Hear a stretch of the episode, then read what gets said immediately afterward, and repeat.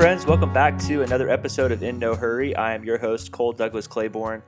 So happy to be back with you guys for another episode this week. And before we get started, I want to tell you guys about a couple of things. Right now, I am in the middle of a series in my newsletter called Gifted, where we are talking all about the different gifts that God has given us. And I would love for you to be a part of that community and get the remaining two devotionals and the other two. Once you subscribe to my newsletter, you can hit the link in my show notes or head to my website, coleclaiborne.com, and you can find the link there. I would love for you to subscribe and be a part of that. And the second thing, you've heard me talk about it, I would really appreciate it if you would take just a few minutes, head to the Apple Podcast review section, leave a quick five star review on this show leave a comment as to what you have enjoyed about this show so far. It just really goes a long way to letting others know that this is a show that they would enjoy listening to. But, guys, this week I'm excited to introduce you to a guy named Leland Wetzel, who is the owner of a wooden baseball bat company called Xylo Bats. And as you know, I am a huge baseball fan, so I was excited to talk to him just about the process of making these bats and really more than that, I'm excited to share with you guys the story of this company, which really is to say the story of Leland's faithfulness in God and God's faithfulness to him through his work and his creativity. Such a great story, and I'm excited for you guys to hear how God is using his small business to impact others for the kingdom of God. So, hope you guys enjoy this conversation with my friend Leland Wetzel. Well, I'm happy to be joined by Leland Wetzel of Xylo Bats. Leland, welcome to the show, man. How are you? I'm good, man. Thanks for uh, thanks for having us on today. Absolutely. I was telling you just a minute ago before we recorded, I'm a huge baseball fan. And so this is going to be a chance for me to to be a little bit of a baseball nerd and learn about the process of wooden bat making. Uh, but more so what we're going to talk about is just uh, your faithfulness in God and, and God's faithfulness to you uh, in this creation of your company, Xylo Bats. And so I'm excited to hear just about the creative aspect of this company and the faith aspect of it. So I guess uh, just for for those people that are listening that may not know who you are, I guess tell us a little bit about who you are as a person and uh, just kind of how, how your life has gotten to where it is now. Maybe not the whole life story, obviously, but just uh, who, who, you are kind of in a capsule and, and, kind of what you're all about. Okay, yeah. So um, like like you said already, name's Leland Wetzel. Um, grew up here in North Texas. That's still where we are. Uh, and I grew up playing the uh, great game of baseball. Had had the dream as a young kid, uh, just like any young baseball player, to become a professional baseball player someday. And um, realized quickly that the Lord had other plans. Uh, battled quite a few injuries through high school, um, and so that that pretty much ended after high school, uh, just due to injuries. And so he had other plans. Um, but it's uh, the cool thing about the bat business is I feel like that's his way of allowing me to still stay within that passion. Uh, and I can get in more into that here in a little while, but uh, that's that's been really cool. So yeah, so we're still around this area. Um, I have a beautiful wife, Rachel, and we've been married for seven years, and we have a little girl that's four and a half years old, and then we just had actually just had a little boy on March fourth. Okay. So um, about a solid week before everything closed down. So um, that in and of itself. So he was actually due March 18th, and uh, he came two weeks early, which ended up being a huge blessing. That is a blessing, um, yeah. I mean, we we literally like just missed the mark of me not even being able to be in the room. So, wow. uh, yeah. So, um, huge Rangers fan. Being being in North Texas, uh, got to be a huge Rangers fan through uh, through the thick and the thin of uh, everything there. But um, but yeah, yeah. Um, and now just just trudging through 2020. Man, I I, I feel bad now because I'm a huge Cardinals fan, and so I feel bad about 2011. I feel I, I got to have I got to interview Matt Holliday on this podcast earlier this year, and so oh, talking to him about that 2011 run, I actually just had his wife on as well and kind of reminiscing about that that run. That to me was the best sports memory that I think I'll ever have. So I, I'm sorry, I feel bad about you're you're a Rangers fan. That had to have been. Uh, I don't want to rub salt in the wound uh, there, but man, Dude, what was that like? What was that like from your perspective, just watching that being one strike away twice? Okay, so I- I will never, never forget. Me and um, I went to my parents' house to watch it with my dad. Um, pop fly to right field, and both me and my dad stand up. I remember I was like this, just like arms raised. and I'm like, it, fi- it finally happened, and then the ball goes over Nelson Cruz's head, and I'm like, you, oh my goodness. And that, so the craziest thing was at that moment, like I don't want to be I'm I'm really not ever a negative person, but that at that moment I thought I have a really good feeling that that we're gonna lose this game now that that happened. So, dude, it was. I mean, talk about like when he hit the ball, it was like an all time high, and then then literally like the lowest I've ever felt in a baseball game ever. So, um, dude, what a series though. I, I read something earlier this year, and I don't know if this is true. Maybe you've heard this, but somebody said that Nelson Cruz was playing in on that at bat so that he could be closer to the infield for the celebration. Is that true? Ha- ha- have you heard, have you heard have you heard this? Because I literally heard this and I could not believe. It's like if that is true, that is one incredible aspect of that story. Because he's playing he's playing way shallow, and Right. I mean it's two outs. There's no reason to be playing shallow. You're not you don't have a play at the plate. So he should have yeah. been he, he should have been in, in no doubles defense, and he gets a ball over his head. right. So- yeah, I, don't know if that's the case, then that's pretty incredible. Yeah, I've never heard that, but I have always wondered why he was playing in. So, hey, I mean, you never know. I don't know, but uh, that, that that's that, that is one of the one of the craziest uh, sports events of my lifetime, and for me as a Cardinals fan, probably will be the. But I don't know. I don't know that anything's going to top that. But we, we won't hang out there anymore because I know that's probably a, a sore subject for you. But um, t- tell me about how how you came up with this idea. Um, the, the I think the story because I've read this on your website, but I kind of want to hear you, hear you tell it. I mean, the, the way in which this company started is really really cool, and uh, what you guys have been able to do with this as, as sort of a ministry and uh, working with the Miracle League and some some special needs Yep. kids. You can get into that here in a little bit, but it's just been awesome. I think to you know from an outsider looking in to see what God has done with this company. But tell tell us about how this company started and how you got the idea to do this.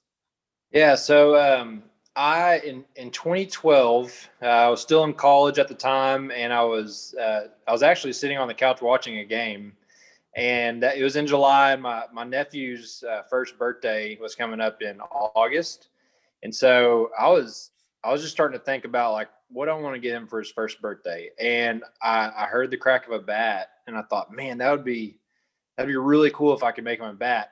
Now, mind you, at that moment, I I had done some woodworking stuff in my background, but never wood turning. So like, I started looking stuff up and see the word lathe, and I, I'm like, Yeah. I have no idea what a lathe is.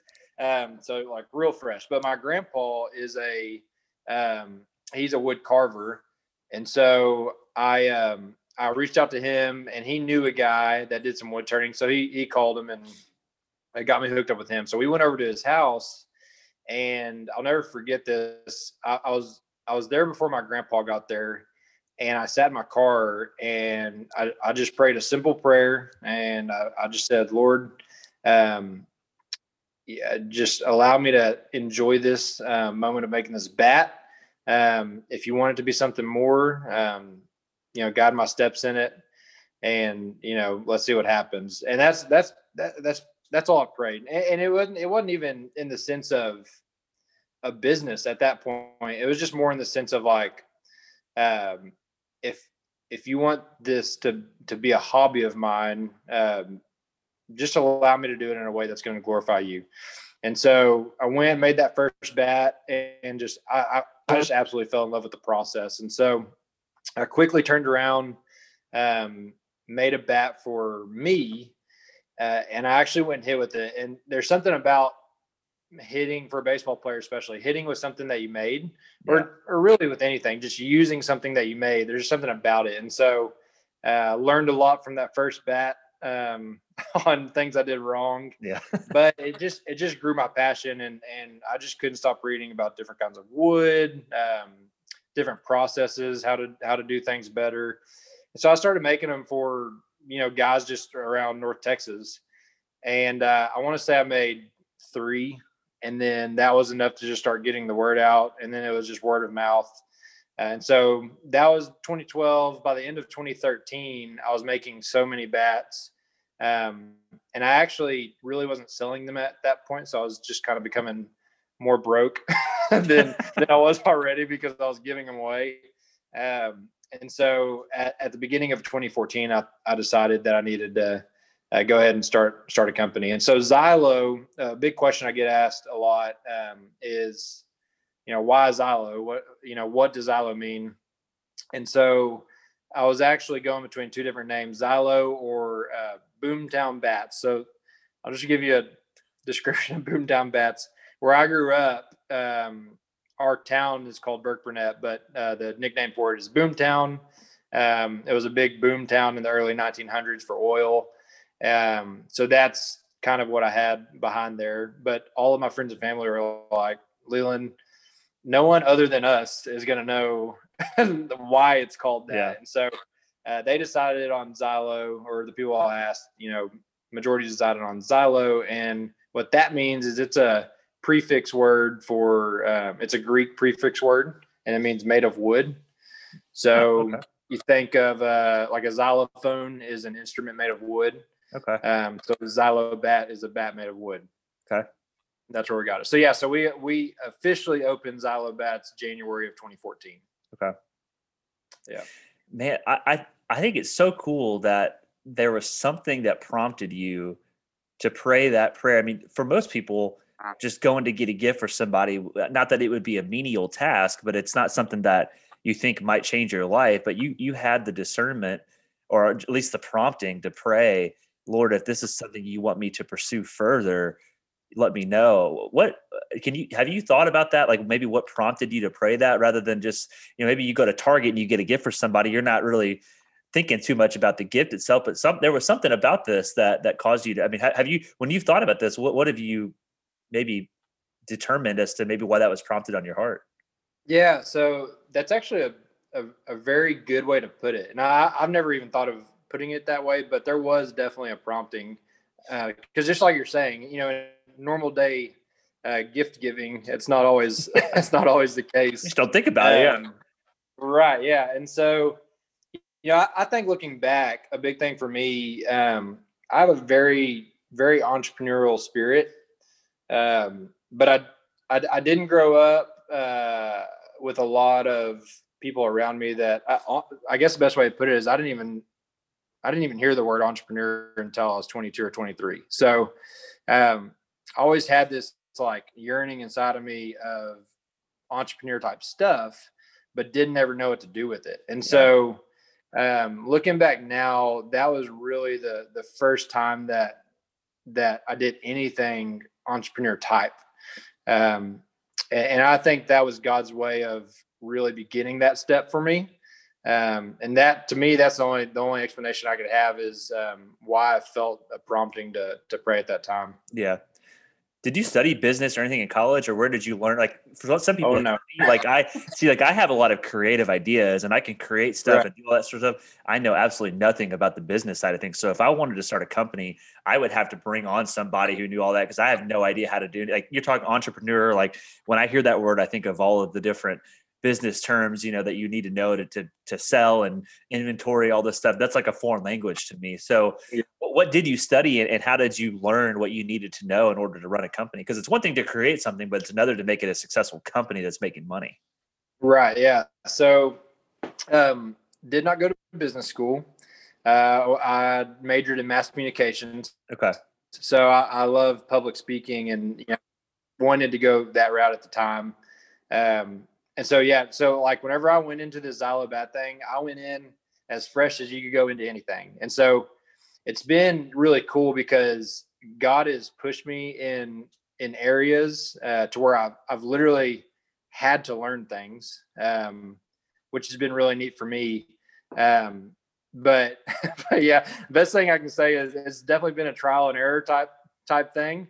Um, but in every step, I've been able to to see uh, God in it. And really, the the coolest thing I think is that because I didn't know any of these things, I can even more say that we are where we are because God has laid out our path.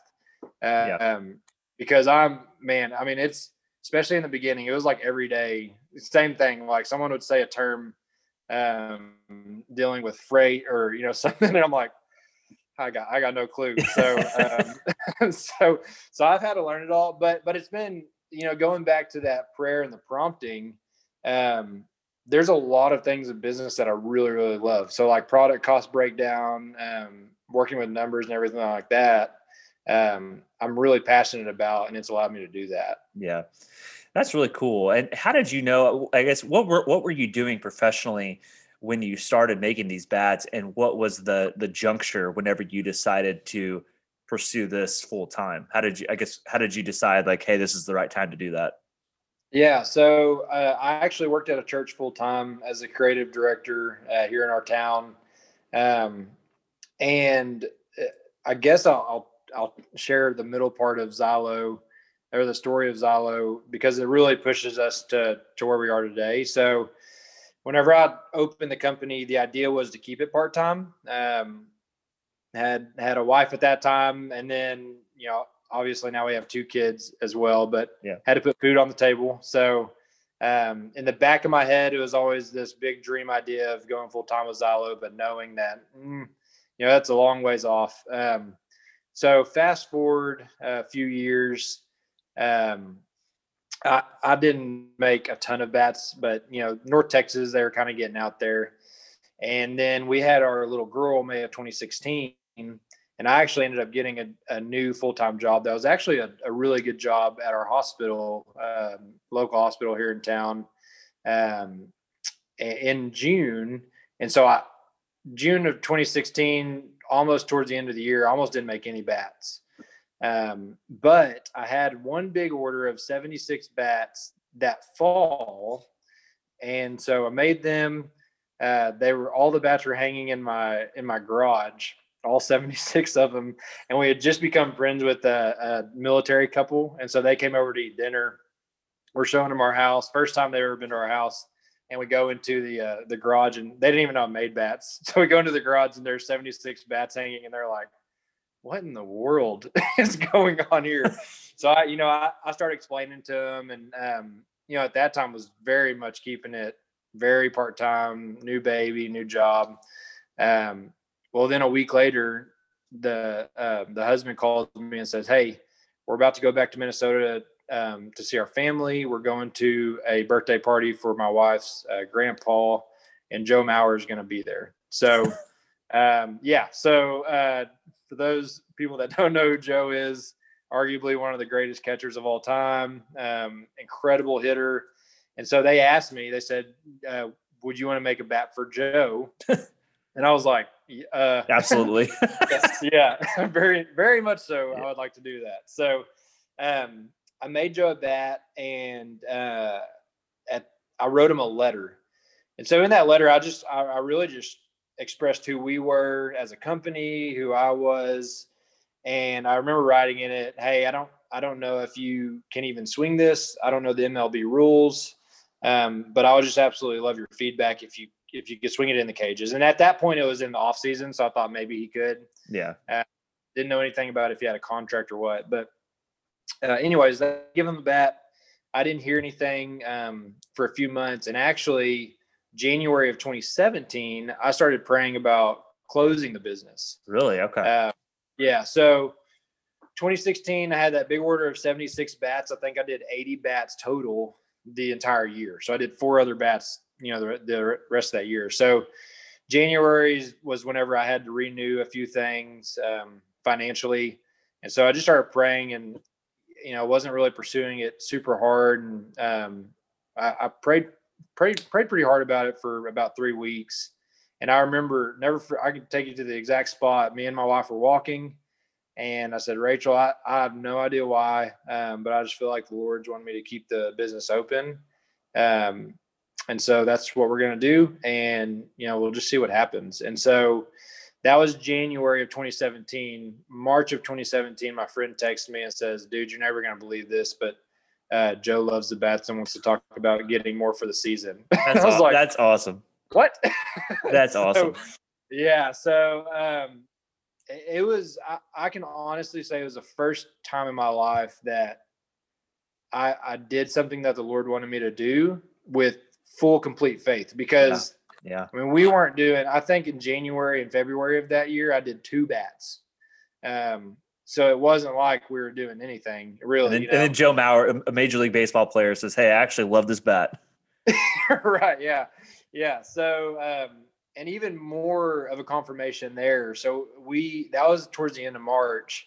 Um, I order more wood. I, I make them three bats, and at that time, I was really trying to figure out, you know, how to be MLB approved and all this stuff, and just wasn't able to get anywhere on on that end. But um, started looking at the Twins' schedule on a Friday. It was the I think I think it was the second week of April, uh, and realized I was going to be done with the bats on a Sunday, and they were playing the Rangers in Arlington that Monday, Tuesday, Wednesday. Wow! And so, uh, so we called and said, "Hey, is there any way Joe would be okay with us, you know, meeting him down there and, and giving him the bats?" And so then that Tuesday, I get a phone call. Uh, I was at work, get a phone call, couldn't answer it, voicemail. And so I answer it uh, over my lunch break, and it's like, "Hey, Leland, this is Joe. Uh, would love to have you all down to the range." And for you know a baseball fan, I'm like, so he called you personally. He he didn't even have like the media people call you. He right, yeah, yeah. It was just you know, and and one thing I learned about Joe is like just an incredible guy. Um, That's awesome. And, yeah, so it it was really cool. So yeah, so we go down there, and um, you know we pull up in our minivan with bats uh, Joe, um, and we're trying to tell the park the parking lots weren't open yet, and we're like, hey, we know this. We got some bats for Joe Mauer. Crazy, yeah. um, and so finally, we found a guy to let us in a parking lot. Um, then we get up to security, same thing. We have our baby we're like, hey, we have three bats for Joe, and they're like, hold on. so like they go call and they're like, oh, you do, okay. Um, so yeah, so the cool thing about that day that really changed um, the course of our business was a lot of the Twins players, uh, Byron Buxton, uh, Hunter was there. He came up and talked to us. Uh, LaTroy Hawkins, a lot of these guys that didn't even have to take the time of day to come talk to us our, about our bats. You know, they did. They saw Joe hit with them in um, in the or just in batting practice. Uh, and so for me, it, it, just showed me that we had something quality there. Yeah. Uh, we needed to pursue it more. So we went from doing two or three bats the first three months of uh, or of 2017 uh, to April and or sorry May and June we did 80 bats total, and so that was really the point where it was you know we started having to really figure out um, things quickly. Uh, yeah. From there. Yeah. So, so, that's that's awesome. So was he able to, to hit with the bats during the season at all? I know that like you said there's contracts and stuff, and these guys usually have contracts with bat companies. Was he able to hit with them during any games, or, or was it just kind of during batting practice that he was swinging them? So he was not in 2017. They have a they have a cutoff limit to to be MLB approved um, in January of each year. And so couldn't hit with him in 2017, but he did order him in 2018 um, and used him some. And so, so he uh, swung he swung in a major league game with your bats then. Yeah, yeah. And so actually, that's awesome. Well, yeah, I'll get to my first hit here in a little bit. Okay, um, it's pretty good. But another another big thing that happened in 2017. Um, so we started like quickly figuring out what we needed to do for the MLB. There's a, there's quite a few steps that you got to go through um, to become MLB approved. But we got to September, and so you actually turn everything in in December. Uh, but we got to the beginning of September and we were done with everything. But we realized we didn't have enough wood. Um, say if you know a guy calls and says we need X amount of bats, we didn't have near enough wood to use, and so um, wood gets pretty expensive pretty fast and we didn't have we didn't have the money to do it. So beginning of september uh, just started praying that the lord would provide in some way. Um, and i guess I, I, should stop here and say say this. Um, we never we always prayed expecting god was going to do whatever whatever he saw fit to do in in those situations. Um, I always want to make it clear that like we didn't just say like we prayed and we received, we prayed and we received, Right, you know. right. Yeah. Um, but uh, but yeah, so we started praying. in Wish it was that simple all the time, but right. Yeah, that's exactly right. Um, and so yeah, at the, toward the end of September, I was on Instagram, came across this um, this contest that Chip Gaines was doing, uh, Chip and Joanna Gaines uh, from Magnolia, and it was called Chip Starter. And the idea behind it was, hey, uh, send us a video of what your dream is and how much of a financial amount you need to get to the next step of your dream, and you know maybe you'll win. So saw it on a Thursday, called my friend on a Friday. We filmed on a Saturday. Um, I turned it in Sunday. Found out Monday we were approved for that contest. And then Tuesday was like the day that you were going to find out if you were a finalist, one of the six finalists. They said, uh, "We'll we'll let you know Tuesday afternoon." So didn't hear anything. Six thirty rolls around Tuesday evening, and I'm like, "Well, you know, got some good uh, marketing out of it just on Facebook, posting the video, but no luck. That's all right." So I start texting my friends, "Hey, it's a no go." Um, then at seven thirty, I get a phone call, and all it says is Waco, Texas on it, and I'm like, "There's no way." Answer the phone, and it's a girl that works for Magnolia, and she said, "Hey, I just want to, want to let you know, out of um, over 2,700 uh, worldwide entries, you're one of our six finalists." wow. And- And my dream was to become MLB approved, um, but we needed the financial amount to um, for the wood. So, um, you know, where Joe put us really on like the Texas to Oklahoma Texas scale. Um, everything that we did with Chip and Joanna that fall, it put us on a on a national and somewhat worldwide scale, really really quick. Wow. So did you get to go? I know that they have like my wife actually went one year to the uh, spring at the silos. Was that Yeah. Were you, were you guys at that event or was it somewhere else or, or what, what what did that what did that whole ordeal with Chip and Joanna involve? I guess. Yeah. So um, the event of the contest was celebration. Okay. Uh, it's like their annual event um, to celebrate the silos.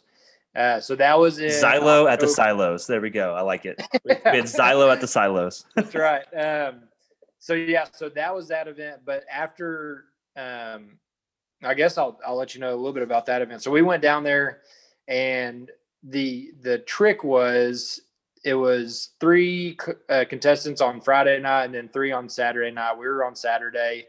Uh, you have to get on stage and tell a crowd of 3,000 people like what your dream is.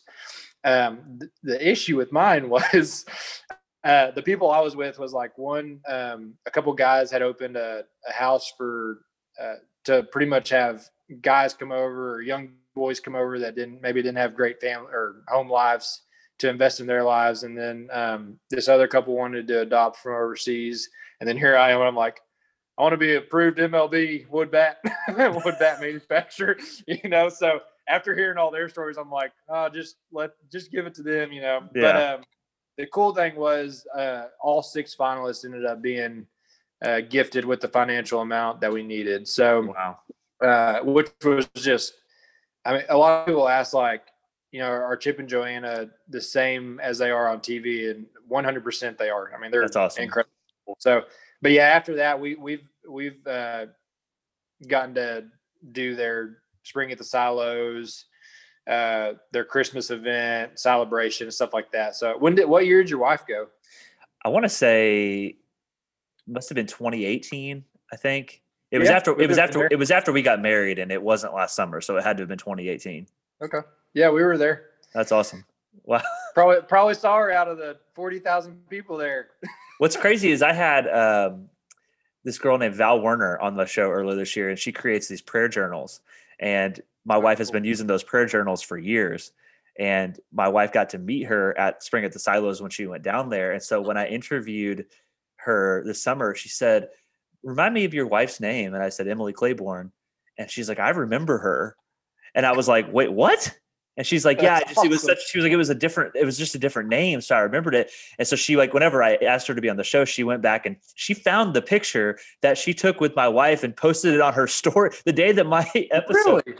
And I was like, that's just wild. So um, all I mean, think you think about all the different people that these vendors see at that event. I'm like, you remembered my wife? Like, come on, that's crazy. So That's awesome. who knows? You may have seen my wife walking around and doing whatever. So uh, that that's awesome. So have any other major leaguers uh, used your bat since Joe, or, or, has Joe been the only one so far? Yeah. So uh, so our first year in the MLB was 2018, uh, which was actually Joe's last year to play. Yeah. Um, and so the MLB, it was another thing that I you go in totally blind. I mean, it's it's hard to to get information on how to be prepared, what to do, you know, everything like that. And so uh, we went to spring training uh, in 2018, learned some really good stuff there, and we actually had. So I gave I gave our bats to 10 different organizations for their minor leagues. So they were they were within um, you know minor league teams being used, and then we had a handful of guys uh, up in the pros that used them. So Chase Anderson actually he used our bats all the time. He's a pitcher. Yeah.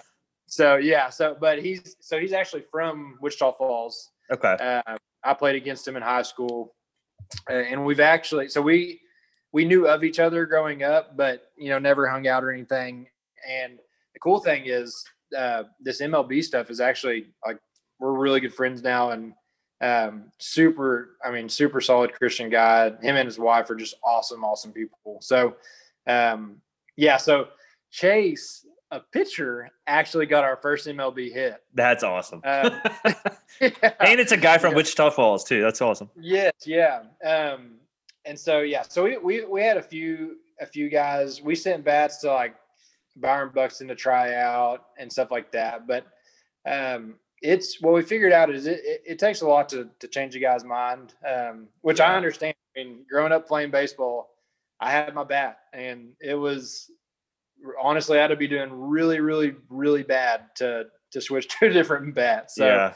Um, but yeah, we we've had quite a few just in the circle of of the MLB world that's cool. And I guess starting to get them when they're in the minors is probably the best play then. So that way, if they go through the system like in your bat, then maybe by the time they get up to the majors, then they'll want to keep hitting it. So that's right. That's pretty good. And maybe even, I don't know, Texas is full of all kinds of great high school athletes. So maybe even saying, hey, yo, star high school kid, and whenever you play this wooden bat tournament, try our bat out and see if you like it. That'd be yes, that'd be a good good thing too.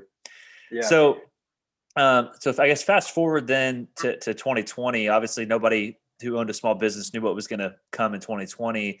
Um, you know, because you and I met at kind of the start of this year over Instagram or, or yeah. however, and kind of we're just talking then, and then a couple months later, uh, COVID hit and things started shutting down, and you were kind of sharing with me that that affected your business. So I guess how did how did the pandemic affect you in this business, and how have you weathered this both personally and professionally?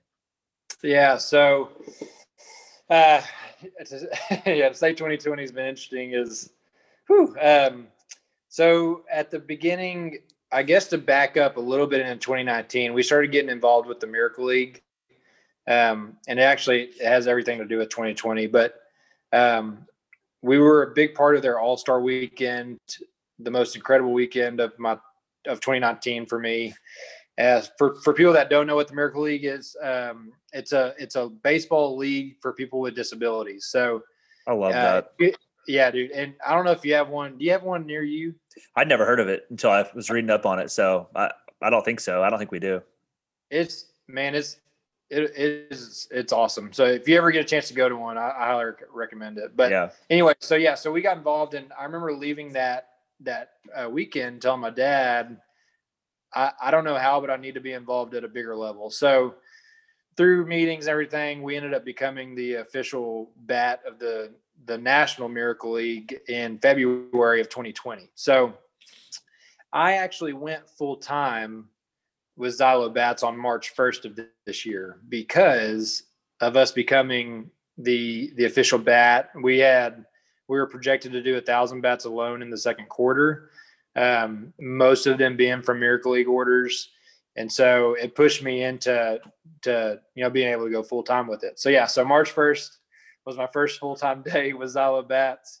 We had our little boy Bo March 4th, and then the world just shut down like the next week. And yeah. so I uh, I had over over 750 bats um, being sold to the Miracle League. And so the way I the way I like to do things is I don't want anyone to purchase a bulk order of bats blindly. So I always want to send them a sample, make sure they like it. So I had sent samples to, I want to say eight Miracle Leagues across the nation. Um, and they all got them the week that everything shut down. So initial conversations, hey, we're going to order 100, we're going to order 150. Um, and I pretty much say, that's great. Before you do that, let me send you a sample, make sure you like it. They all get them and they all say, hey, um, we still want to do this, but we there's no way we can do this this year. And so I went from projecting a thousand bats in uh, the second quarter to only doing I did less than hundred bats this second quarter, um, and I haven't done that little uh, since 2017. So, I mean, it was it was the biggest hit you know I've ever yeah. experienced, um, especially in, in the business world. Uh, but talk about leaning on Jesus. Oh man, I mean, whenever whenever stuff like that happens, uh, for me, that's all you can do. And yeah. so, uh, you know, I, I'm a very optimistic person, and so I just started looking at the situation as okay. Um, we've been running so fast the past three years just because of the the circumstances that have happened um, in our business. Uh, maybe this is going to be a good time for me to step back, make sure our process is where it needs to be, make sure our business is where it needs to be. And so I really started trying to look at it in that, um, just at that, in that viewpoint. And it totally changed my 2020. Um, yeah. It was still not easy, but it at least gave me a, a purpose with the business. Um, because I still and even today, I still I still know that Xylobats isn't done. Yeah. Um, and so I just needed to look at it with a different pair of eyes rather than, I mean, that first week it was, I was pretty upset. I mean, it just oh, understand, understandably so, yeah. right, yeah, and so, and even you know, for me going full time, it was kind of like that. Uh-oh, uh what do I do now? Um, yeah. So yeah, so uh, really April and May, uh, I was able to sit down every day and just focus on the business and make sure that we were we were where we needed to be. And so baseball started picking up in June. Um, you know, we start we got quite a few orders over the summer, and then where we usually do really well is around Christmas time. We kind of have two two areas. Second quarter and, and fourth quarter are our best quarters. Um, but what we realized is that in the fourth quarter of the past three years, we've done three or four shows. And so it's pushed a lot of orders our way. And so yeah. second quarter has been a little strange, um, just in the sense that we didn't have those. So uh, haven't pushed out as many Christmas orders. But the cool thing is, um, all these miracle leagues are they're already looking into 2021 and because they had to cancel yeah even more than a normal league uh, you know, they're they're dealing with people that um, if they get sick, it's a it's it's a really big deal. Yeah. And so yeah. um, they they everyone just canceled all 2020 all of 2020. So um, the fun thing that I've been able to do the past few weeks and past few months is really start digging in with Miracle Leagues and figure out, you know, what we can do to to be the best partner that we can be with them. And so um, what I tell people is that my hope with the bat business is that I can create a product that uh, brings joy to the customer. Um, and so to where 2020, 2020 was not a good year business wise, it really just recreated that idea of why we do this. Yeah. Um, then with tagging on the Miracle League and just having even more of that purpose that we get to play a small part um, and putting smiles on the faces of people with disabilities. I mean, uh, dude, it's there's nothing better than, in my opinion. That's awesome. And what did you what did you learn about your faith and really about God during this season? Because I think a lot of us, uh, to some degree, we've all experienced that pain and that loss and that suffering. For a lot of us, it's been through our employment and our income, but to some degree, we we felt that pain this year. It's just been a year of loss. Um, yeah. But, but I've also, I mean, I, I've, I can look back. I was just telling somebody this earlier. Um, there, for me, there have been also a lot of really good things. I'm trying to focus as we close out this year on those good things, but um, I've also learned a ton about my own faith. I've learned about my reliance on God during this season. What did that look yeah. like for you? Because whenever you're, it's one thing to you know your your personal life and um, that relationship with God to be uh, you know kind of fluctuating whenever you go through different emotions, but at least for me, whenever my income and and the, and the way that I provide for my wife and myself is deeply impacted, it's it makes me like the one thing that I get the most anxious about is money. Uh, just uh, if I don't feel like I'm, I'm earning enough or going to have enough to pay for something, I start to get very, very, very anxious. And uh, for you, this was your livelihood. You just gone full time, and you probably had all that excitement, that momentum, and then this happened. So as you progress through 2020, and, and it was pretty apparent that we're not going to be out of this for a while, and even as we're talking, we're still not really out of this. How did right. you how, what did your what did your relationship with with God look like, and were there moments where it was hard? Yeah, um, you know, for me, uh, I've been so busy the past three years, having a full time job, now two kids, but really one kid during those three years, uh, family to take care of, and really, you know, the past two years, Xylo Bats has been a full time job, just not full time pay. One of those things. Yeah. Um, so, uh, so for me, whenever I lost, quote unquote, lost everything, when everything shut down, no orders were coming in, nothing. Um, I really had to look into my heart and and see where am I putting my trust and faith in.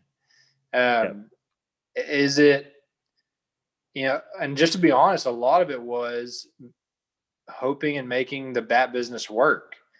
Um, and then whenever that was taken away from me, uh, it made me realize that that was where that was, and I needed to put it back uh, into my relationship with Jesus. Yeah. And so, uh, and just just a perspective on what's important in life. I mean, really, you know what I mean? Like, oh, absolutely. I, yeah. I thought so much this year, more than any year. I've thought so much of whenever I am 75 years old, if if I make it that long, what am I going to look back at and say, I'm glad I took the time to do this, you know? Right. Um, and really, at the end of the day, do I want to have a successful business? Yes. But um, I want to look back and say that I had an impact for Jesus' name uh, than anything else. And yeah. so, dude, it, I mean, it, it, it wrecked I mean, it wrecked my life uh, in a good way. You know, I mean, it oh, was, yeah.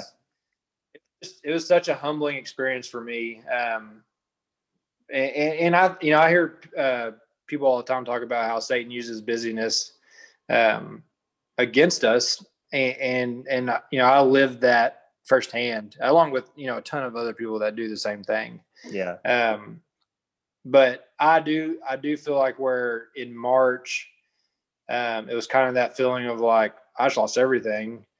Um, to where now, like moving into 2021, I feel like my uh, my relationship with the Lord probably hasn't been stronger than it is today. Um, yeah, just from being able to have that time. Yeah, it's it's awesome that you say that that Satan uses busyness, uh, uh you know, to his benefit against us yeah, that's the premise of how I came up with the name of the show. The name of the show is In No Hurry. And it was this idea that, and it was really based out of the season of life that I created this in. I had just moved. Uh, I live in Bowling Green, Kentucky, and my wife and I had just moved from Evansville, Indiana, which is where I'm from. And I was a teacher. I, am a teacher still, but th- I didn't teach this past school year because we moved uh, in October. I was a tennis coach, and uh, I'd stayed to finish out our season. But I was coming out of a season of life where I was so incredibly busy, just incredibly busy all the time. And I had so many creative ideas that I hardly had any time to do any of them because I was so busy at my other job. And it became very frustrating. Like this podcast was something that I'd wanted to do for a while. I never had the time to do it. And yeah. I, I, got back into teaching this school year, but um, the past year, I mean, it was, uh, I, I was working another job that I, I just wasn't as busy. And it was, and then uh, with the pandemic, I things slowed down even more. And I and I wrote quite a bit about how you know the pandemic. If there's anything good that can come out of this, it's teaching us that we need to slow down. Maybe not at the hands of a pandemic, but you know, I think a lot of us were realizing, holy cow, I was so distracted. And one of the references that I always like to refer to is um, there was there were about four books that came out last fall, right around the time that I started this podcast too, that were all about busyness and hustle and hurry. And one of them was by John Mark Comer, one of my favorite authors. And in that book, he writes that we are distracting ourselves into spiritual oblivion. And I think it was such a great way of when we're not busy with something, we find something else to be distracted with. And I know that for me personally, that has always been sports and entertainment. And whenever there was no uh, NCAA basketball tournament, baseball was on hold. Uh, there was no Masters in the spring. Then there were no concerts. All of those things that maybe when you don't want to do something else, you kind of use that as a diversion. They were not there. And I think to some degree, that's why a lot of us have been faced with finally confronting things like racial justice. We're seeing things that are happening. We don't have anything else this year to distract us with. It's like, hey, here are these issues. And it's not just that, but like even just personally, hey, there's things in our lives. And for Christians, it's like, hey, maybe God's trying to tell us something. Like, not just, yeah. hey, like you need to slow down, but maybe there was something else that we were longing for that we didn't realize before. So I think there are so many things that if we really stop and think and use what the pandemic, you know, allowed us to do. Obviously, I never wish for a pandemic. I never wish for all these people to be dying. But there's benefit to life slowing down and us having to recalibrate, like you said earlier, re- refocus and and recenter and find out what actually do I find my joy and my purpose in. Yeah, that's what I that's what I found, and it sounds like that's kind of what you, what you found as well. So, um, oh, yeah but yeah, I mean, things hopefully seem to be looking up here. 2021, there's talk of a vaccine. We'll see what happens. I'm hoping that uh, I was telling a buddy of mine, I'm a big fantasy baseball guy, and I just said, I don't know that I can go another spring without baseball. so I just like right now, typically, you know, we, would be having the baseball winter meetings. Uh, we would yeah. be, you know, having all the hot stove stuff, and it's just not happening as much. And then uh, getting ready for February and March for spring training, and I hope I hope everything kicks off like it normally does, but you know, I just we'll see. I I, I don't know what to expect. Yeah, um, yeah, I'm with you there. I, I, I keep trying to dig around and ask people, and uh, they're keeping it pretty pretty pretty close to um, to themselves right now on what what's going to happen. So yeah, we'll see. So I guess kind of in a in a brief capsule way, can you describe the process of making a bat? Like just like the creative artistic part yeah. of making a bat. What does that look like? So um, we, what I like to say is that uh, bats actually began being made 40 years ago. And so the idea is that a, a good tree um, needs to be 40 to 60 years old to make a good bat. And so, okay. um, yeah, so tree grows, gets cut down, and then once a billet, billet is a cylinder piece of wood um, once it hits our shop, we have to we have to let it sit for three weeks to acclimate to the weather um, here, humidity, our our what we call the bat barn. So we're on a ranch um, out here in Texas. On a uh, ranch out there in Texas, huh? that's right. At the bat barn. Um, that's right. Yeah. Love so, it. Um, yeah, so it has to sit and acclimate to the weather and whatnot. And we actually send our bats. A part of our um, trade secret is we send our our billets through a pretty extensive testing process, uh, and we categorize our bats differently than other bat companies do. And so, uh, once we have that, uh, we put we put it on a CNC lathe, and it does a rough cut of the bat, and then we move it to our other lathe that we do our sanding and hardening process. So, in our hardening process, we actually use a deer antler. Um, okay. The idea behind it uh, is that back in the day, Babe Ruth times, they would actually have bone in the dugout and they would bone rub the bats before they would go hit. And so bone is naturally harder than wood, so it condenses the outer fibers of the bat. You know that idea. Well, yeah. um, I started doing some research and figured out that deer antler is actually harder than bone, oh, uh, and it has a it just has a good curvature going along with the bat as well. And so the way that we do that process is we turn our lathe on, we uh, we press that deer antler all the way through the barrel, um, down through the taper, and it does two things. Obviously, it's hardening it just through the pressure of pushing on it. But the other thing it does, uh, because we have it turned on, uh, it's creating friction and it's heating that bat up. And so it's the same idea as uh, Native Americans used to flame temper their arrows to make them um, harder and straighter. And so that allows us to be able to do that side of it as well uh, with a little bit of a heating process, but at the same time, without using fire, um, we're never going to have to worry about going overboard and making it too brittle. Yeah. Um, so yeah, so that's a pretty important part for us. Um, makes our the outside of our bats extremely hard. Um, every bat company has kind of like their vari- variation of it, uh, but we just like to use deer antler, probably because we're in Texas. Yeah. Uh, but yeah, so then uh, it runs over to our other side of our uh, barn where we do our staining process, and and another big deal for us. And this comes into the creative side of things.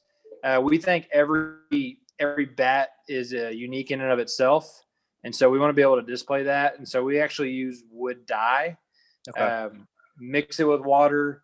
It's real thin, so the grain of the wood shows through it.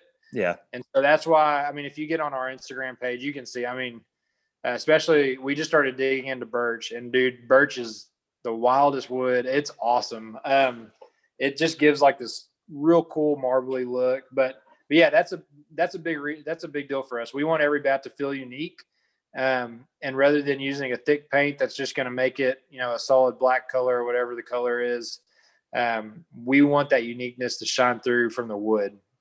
Um, so yeah, so we do that. We seal the bats with a sealer, and then it goes to our engraving process. Uh, we allow our customers to choose what engraving they want, um, and then from that point on, it, it gets shipped out all across the world. That's awesome. I, I love that. I, have gotten a chance to go to the Louisville Slugger Museum in, in Louisville and see that. And obviously that's a, it's a big operation. And you guys right. are just a, a, team of three people, right? Is, is that right? Yeah. Just three, three of you all. So it's a lot of work to, to put together a base. Like some people, you know, they might watch a baseball game and not realize how much work goes into making a wooden bat. And that's, you know, there's probably even more to it that you're leaving out just because you don't want to give your whole process. But um, yeah, that's a it's a lot of work just to put together one bat and then you're you know you're producing thousands of them and i just i just think that's really cool. What's what's your what's been your favorite part creatively about doing this? Like just you know obviously there's the business side of it but just uh like you, you mentioned how every bat has its own uniqueness to it but what's what's been your favorite part of part of making bats just from a creative standpoint? Uh you know i would um I would really say the staining process. So we we have spent the most time.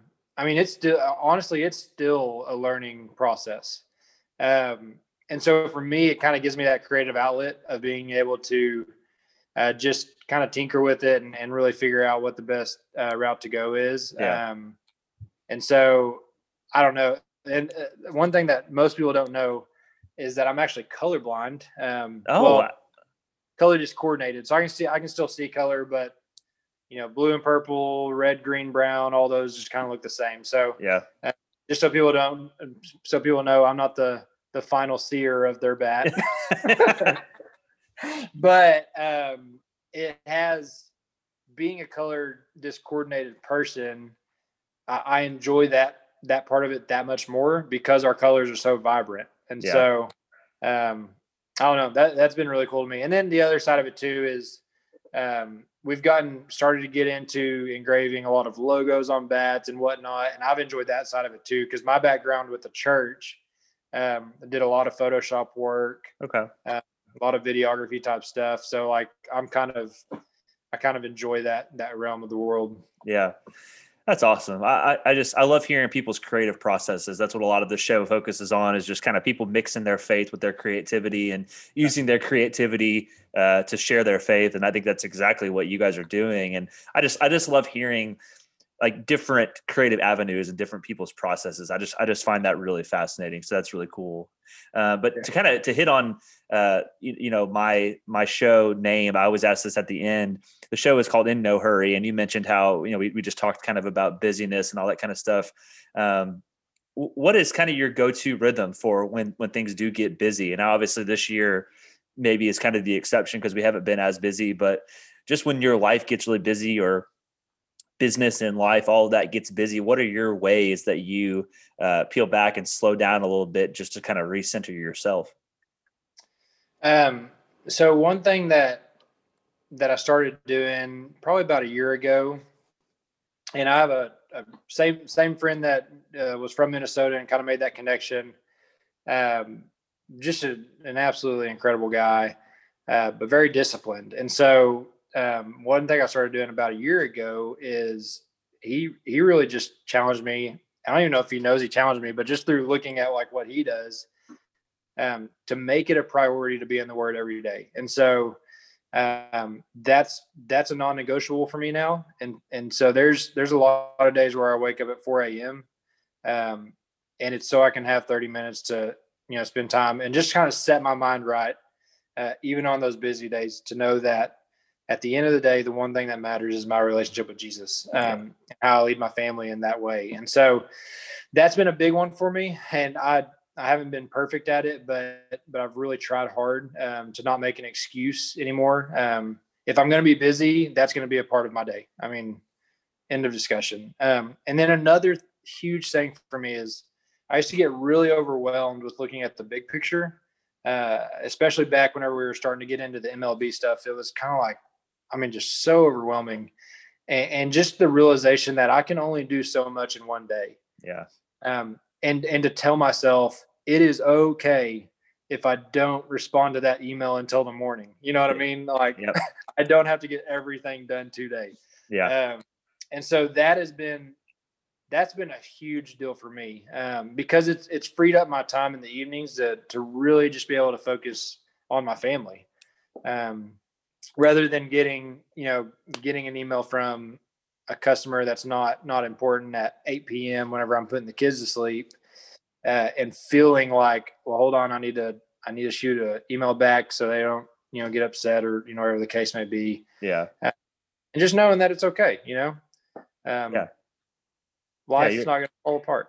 yeah, I mean, you're a small business with a wife and, and a family, so if, if people right. can't understand that, then that's that's kind of their problem. I feel like because like yeah, you got a life, you're you got kids, you got young kids, you got you got to put them to bed, and you can't always just respond right away. So I, have been really bad about that at times too, feeling like I've got to respond to something right away, and that that somebody's going to be waiting on, you know, on the edge of their seat for me to reply, and that's just not always reality. You know, I mean, right?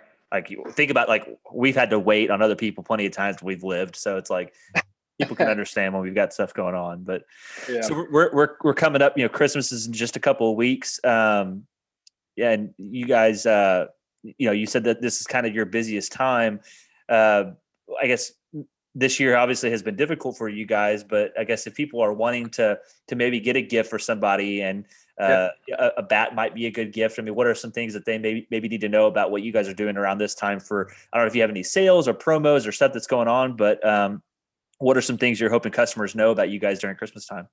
Yeah, so we're not. We just um, a few weeks ago, we just finished running a promo. So a big deal with us is uh, we have to make sure that we can finish bats in order for them to be at the person's house by Christmas. Yeah. And so I always set a, a, date at the beginning of December um, to make sure that I can get them there, knowing that I'm going to get orders later in Christmas, and that's totally fine. Maybe we're looking uh, at Valentine's Day gifts for guys then.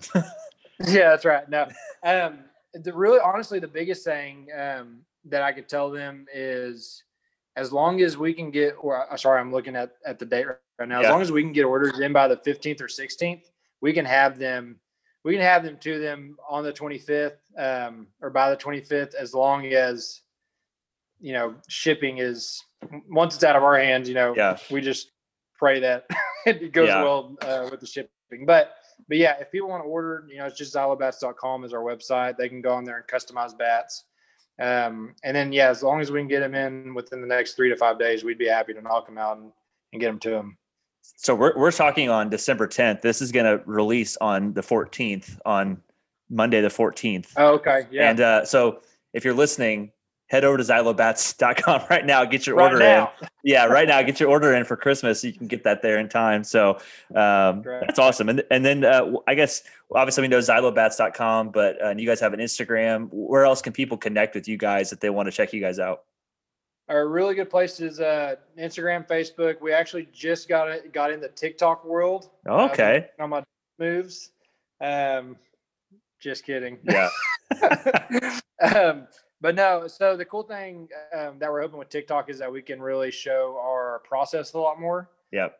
Um, and just how how that side of our world works. And so, uh, yeah, hit us up on there because we don't have very many followers yet. So Yeah. maybe maybe maybe people can be some of our first followers on there. That's cool. I, I have a buddy who was on my podcast about a year ago, and his name is Brad Ellis. He's on another podcast. That's that's it's a really funny podcast. But his full time job is um, he owns a company called Ellis Custom Creations. He's getting a free out here, but he he he does a lot of woodworking. He makes tables, chairs, all that kind of stuff. And um, he said that he created a TikTok just to kind of show his process as well, which is you know Yeah. he said he said he got he created one. I don't think he's used it a whole lot, but he said he got into it and he was really into like the the really satisfying videos that could just show you like I don't know like you know really satisfying processes that of stuff. Like I've seen somebody who like like they were they were like cleaning off the snow on their uh on their roof and it was like a really satisfying way that they were doing it.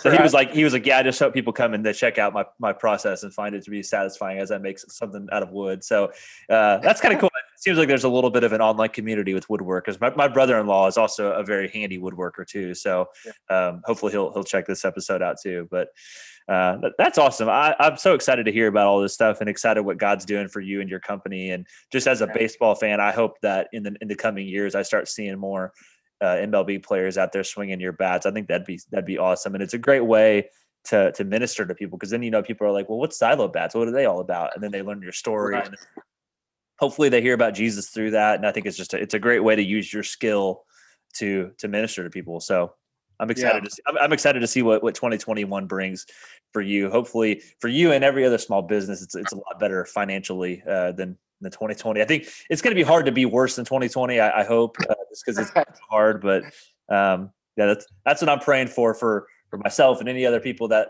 that you know that that own a small business. I don't, I don't own a small business, but you know, just anybody that has a job. I'm hoping that 2021 is a whole lot better than it was in 2020. Definitely, man. Oh yeah, me too. Yeah. Well, Leland, man, thanks for joining the show. This is awesome, and, and uh, like I said, I'm excited to see what's in store for you. Thank you so much, man. I really, really enjoyed it. Well, I hope you guys enjoyed that conversation with Leland and just hearing the process of how a baseball bat is made, but also more importantly, just his faithfulness in God and the way in which God used his passion and his story uh, to build this company of Xylo bats. I just think it's really, really cool. Definitely check out their website if you are looking for any last minute Christmas gifts. They do some really awesome customized stuff for their bats. So check out their website, xylobats.com. Support them just like any small business. They've been hit pretty hard by COVID this year. So if you're looking for a small business to support, you've got a baseball fan or a sports fan in your life, they might have a good gift option for you. So make sure you check them out. And as always, if you guys need me at all, you can find me on Instagram and Twitter at Cole Claiborne or on Facebook at Cole Douglas Claiborne. Also, would invite you to subscribe to my newsletter, stay in touch that way. I would love to connect with you guys any and everywhere possible. But I hope you guys have a great week. Hope you find some time to relax and not be in a hurry. And we will see you back next week.